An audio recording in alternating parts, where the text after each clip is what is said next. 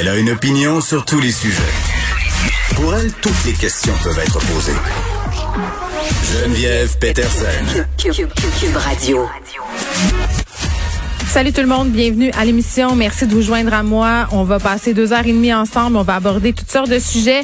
On aura euh, une fédération de maisons d'hébergement pour femmes.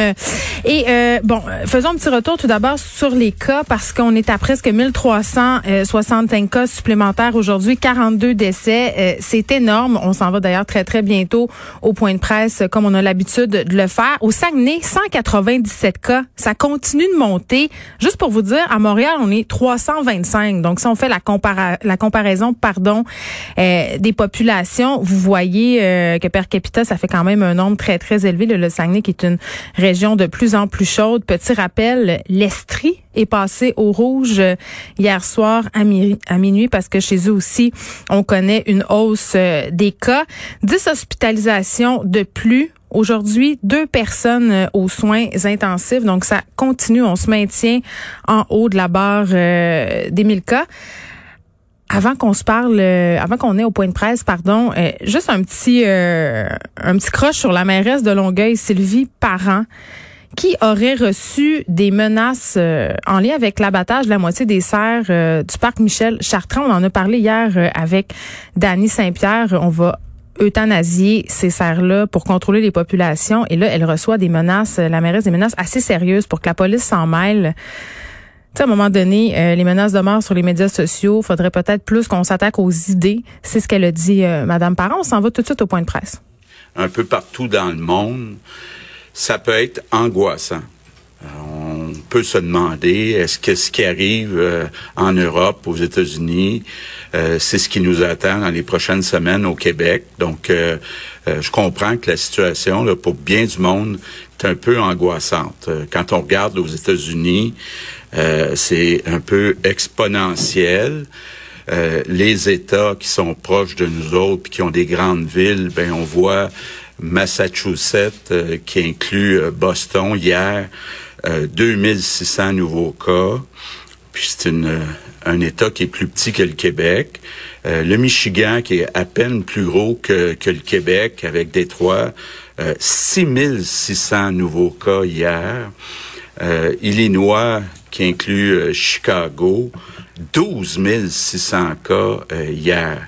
Puis quand on regarde la situation dans les hospitalisations, c'est un peu la même chose. C'est exponentiel. Si vous preniez par exemple le Michigan, en trois semaines, le nombre de personnes hospitalisées pour la COVID a triplé en trois semaines. Et euh, aux États-Unis, quand on regarde l'ensemble du portrait, là, évidemment, il y a des États que ça va mieux, des États que ça va plus mal, mais en moyenne, aux États-Unis, toute proportion gardée, il y a deux fois plus d'hospitalisation qu'au Québec. Fait évidemment, la question que, que je discute avec le ministre de la Santé, c'est serait-on capable d'un matin euh, d'absorber deux fois plus de patients euh, COVID, ce serait difficile, puis ça amènerait à reporter euh, certaines euh, chirurgies. Quand on regarde du côté de l'Europe, en particulier en France, c'est encore plus dramatique. Hier, en France, il y avait 32 000 personnes hospitalisées. 32 000 personnes hospitalisées. C'est comme si nous autres, on en avait 4 000 au lieu de 500 c'est sept fois plus que nous autres. C'est clair, là, que le Québec pourrait pas, avec son réseau de la santé, supporter sept fois plus de personnes, sept fois plus de patients COVID dans euh, ses hôpitaux. bon, on, a souvent parlé du mystère euh, de l'Ontario.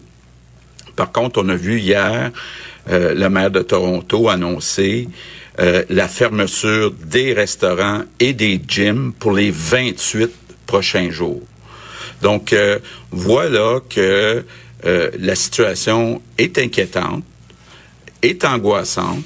Par contre, si on se compare avec les États-Unis puis l'Europe, ça va mieux au Québec. Donc, pour ça, je veux tout de suite remercier les Québécois. C'est parce que les Québécois ont fait plus attention que les gens, entre autres, euh, à Boston, euh, à, à, Détroit, à Chicago, euh, à Paris. Donc, bravo. aux Québécois, mais en même temps, il n'y a rien de garanti pour la semaine prochaine, pour dans deux semaines, parce que c'est le même virus qui se promène partout.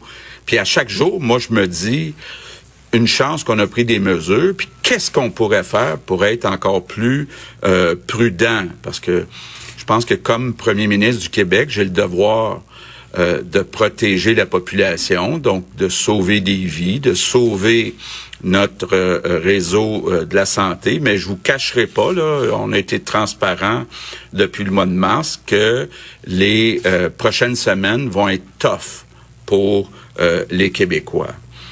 On voit aussi que la situation se détériore, entre autres dans nos écoles.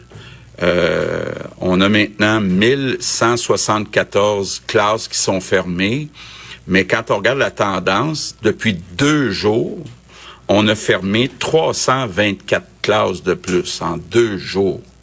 Donc, euh, euh, il y a une situation là qui est inquiétante, mais en même temps, je veux être bien clair, là, puis apporter une précision concernant la ventilation. Bon, d'abord, nous, depuis le début, on a toujours suivi les recommandations du docteur Arruda puis de la santé publique. Il n'y a pas, en tout cas selon la santé publique, d'indication que euh, ces cas-là, euh, en tout cas la majorité de ces cas-là, qui seraient reliés à des problèmes de ventilation. Euh, donc, pour l'instant, la recommandation qu'on avait eue il y a quelques mois et puis qu'on continue d'avoir de la santé publique, c'est de s'assurer de bien faire l'entretien euh, des systèmes de ventilation dans les écoles. Donc, pour être bien clair, là, la santé publique nous a pas dit euh, ça prend une évaluation de la qualité de l'air dans chaque classe ou ça prend un, purificateur dans chaque école. on n'a pas eu ces recommandations-là. Par contre, le ministre de la Santé a demandé au docteur Ruda de réévaluer la situation avec des experts de l'extérieur. Mais pour l'instant, il n'y a pas de modification euh, de, la part de la santé publique par rapport aux recommandations qu'on a eues depuis euh, l'été passé. Par contre, au-delà de la qualité de l'air euh, puis de la ventilation dans les écoles, je viens de le dire, 300 324 classes de plus de fermées en deux jours. C'est inquiétant. Donc, c'est pour ça, ce que vous avez vu dans un média aujourd'hui, j'ai demandé qu'on regarde la possibilité de fermer les écoles pour une période bien définie, là. Pas de façon euh, prolongée, mais pour une période euh, bien définie.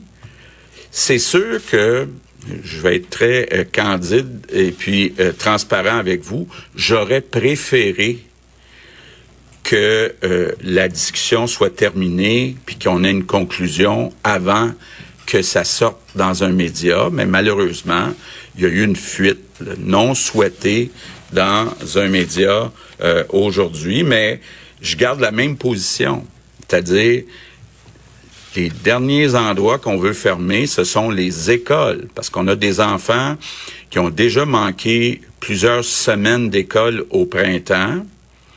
Bon, évidemment, on va avoir dans les prochains jours des discussions avec les syndicats pour voir s'il y aurait une possibilité de prolonger euh, les cours euh, au mois de juin peut-être même juillet, si on fermait euh, les écoles pour une certaine euh, période.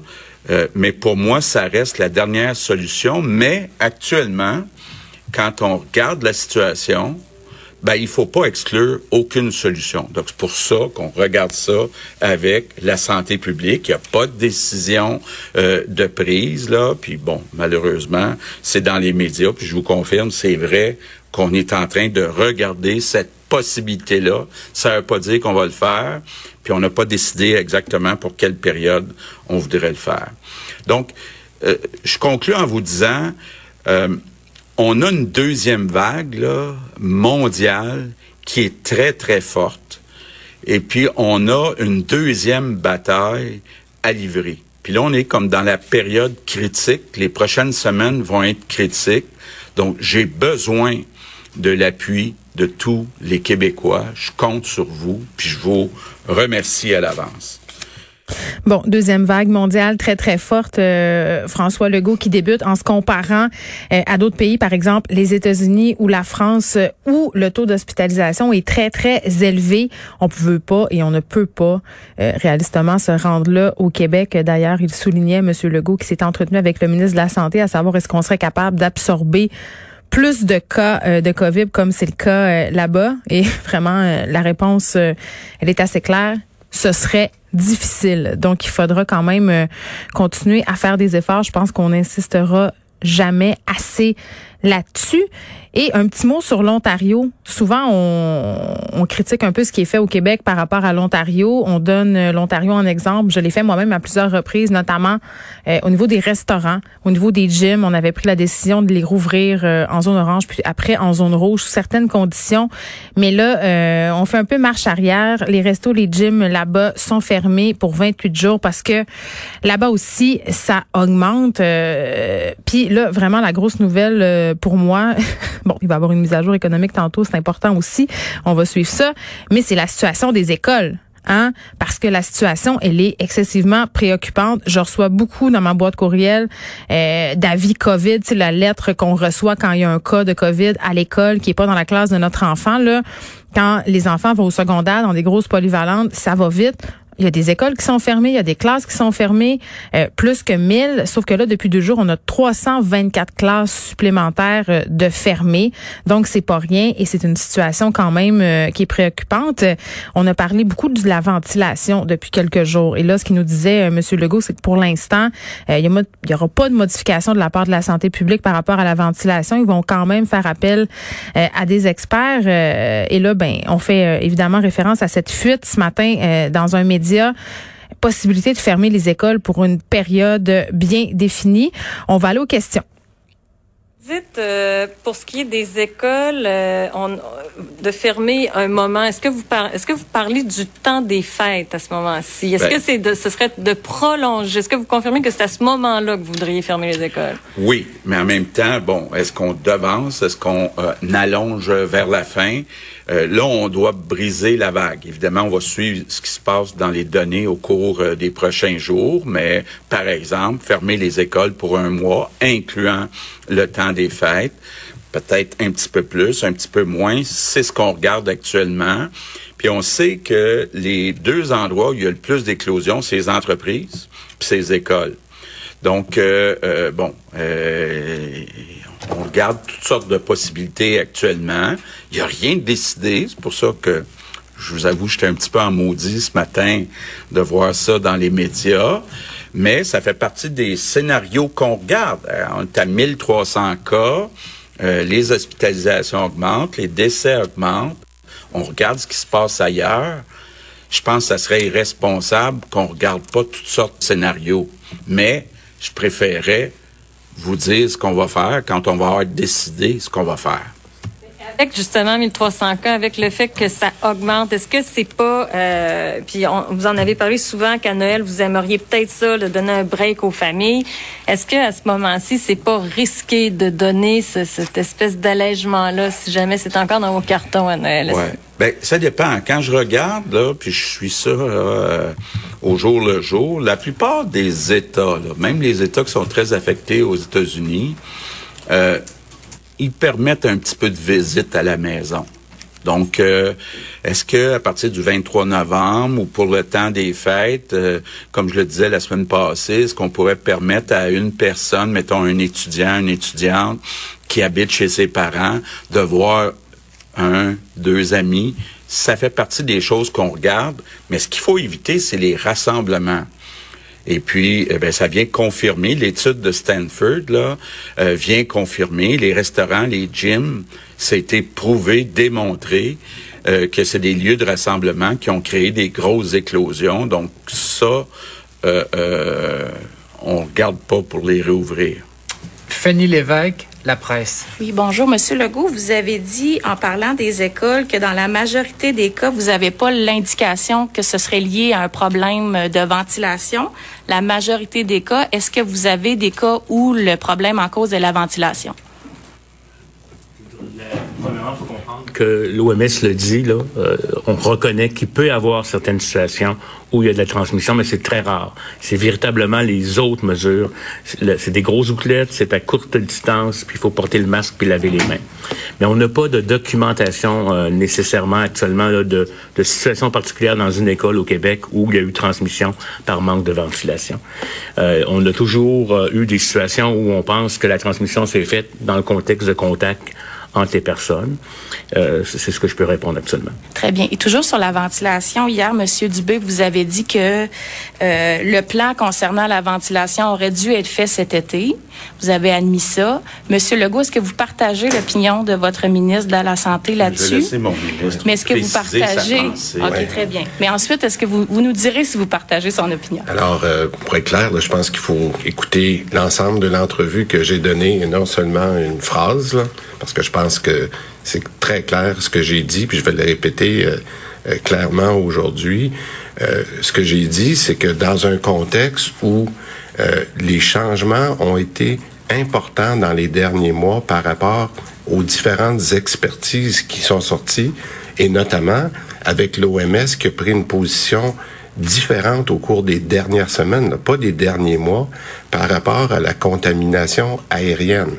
Alors, si aujourd'hui, j'ai mis plusieurs si dans ma phrase lors de l'entrevue hier, j'ai dit c'est très facile de dire aujourd'hui que si la contamination aérienne s'avère un élément déterminant comme un des éléments déterminants, ben effectivement, on aurait dû faire des choses.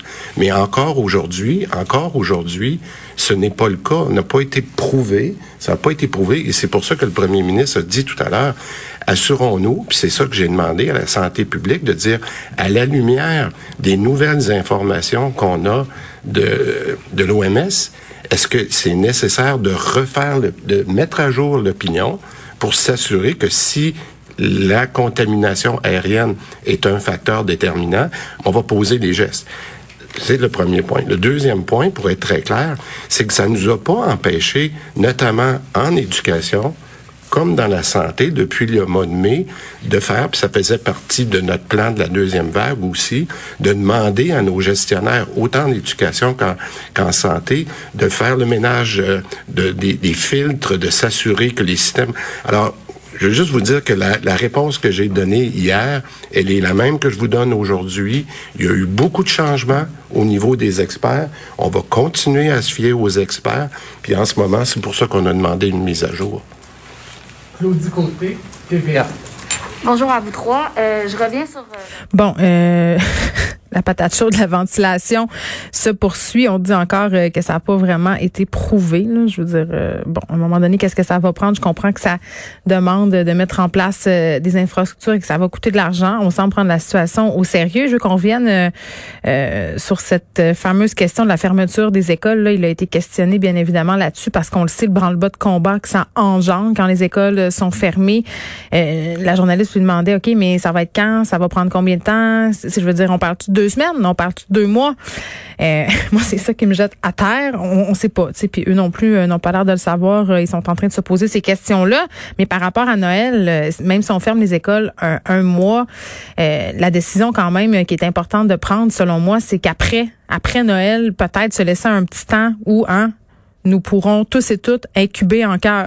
ce que ça veut dire, c'est que c'est absolument certain qu'il y a des gens qui vont enfreindre les consignes sanitaires, qui vont voir leurs proches, même si c'était interdit. je pense que c'est pas ça le but du gouvernement. Là. Je pense que ce qu'on essaie de dire depuis un petit bout, c'est qu'on va faire tout en notre pouvoir pour qu'on puisse avoir des petites réunions familiales, mais advenant le fait euh, que c'est pas ça qui se passe, et même advenant le fait qu'on ait des réunions familiales, ça va nécessairement engendrer quelques éclosions. Donc, à mon sens, c'est après Noël qu'on devrait rester euh, fermé deux semaines. Mais bon, on va continuer à suivre ce dossier des écoles très, très, très, très, très, très avidement.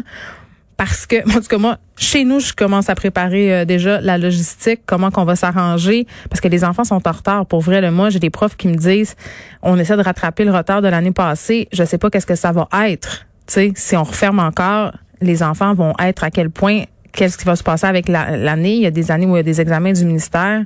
Est-ce, on demande des annulés, on ne sait pas qu'est-ce qu'on qu'est-ce qu'on va faire avec ça encore. Euh, casse-tête quand même.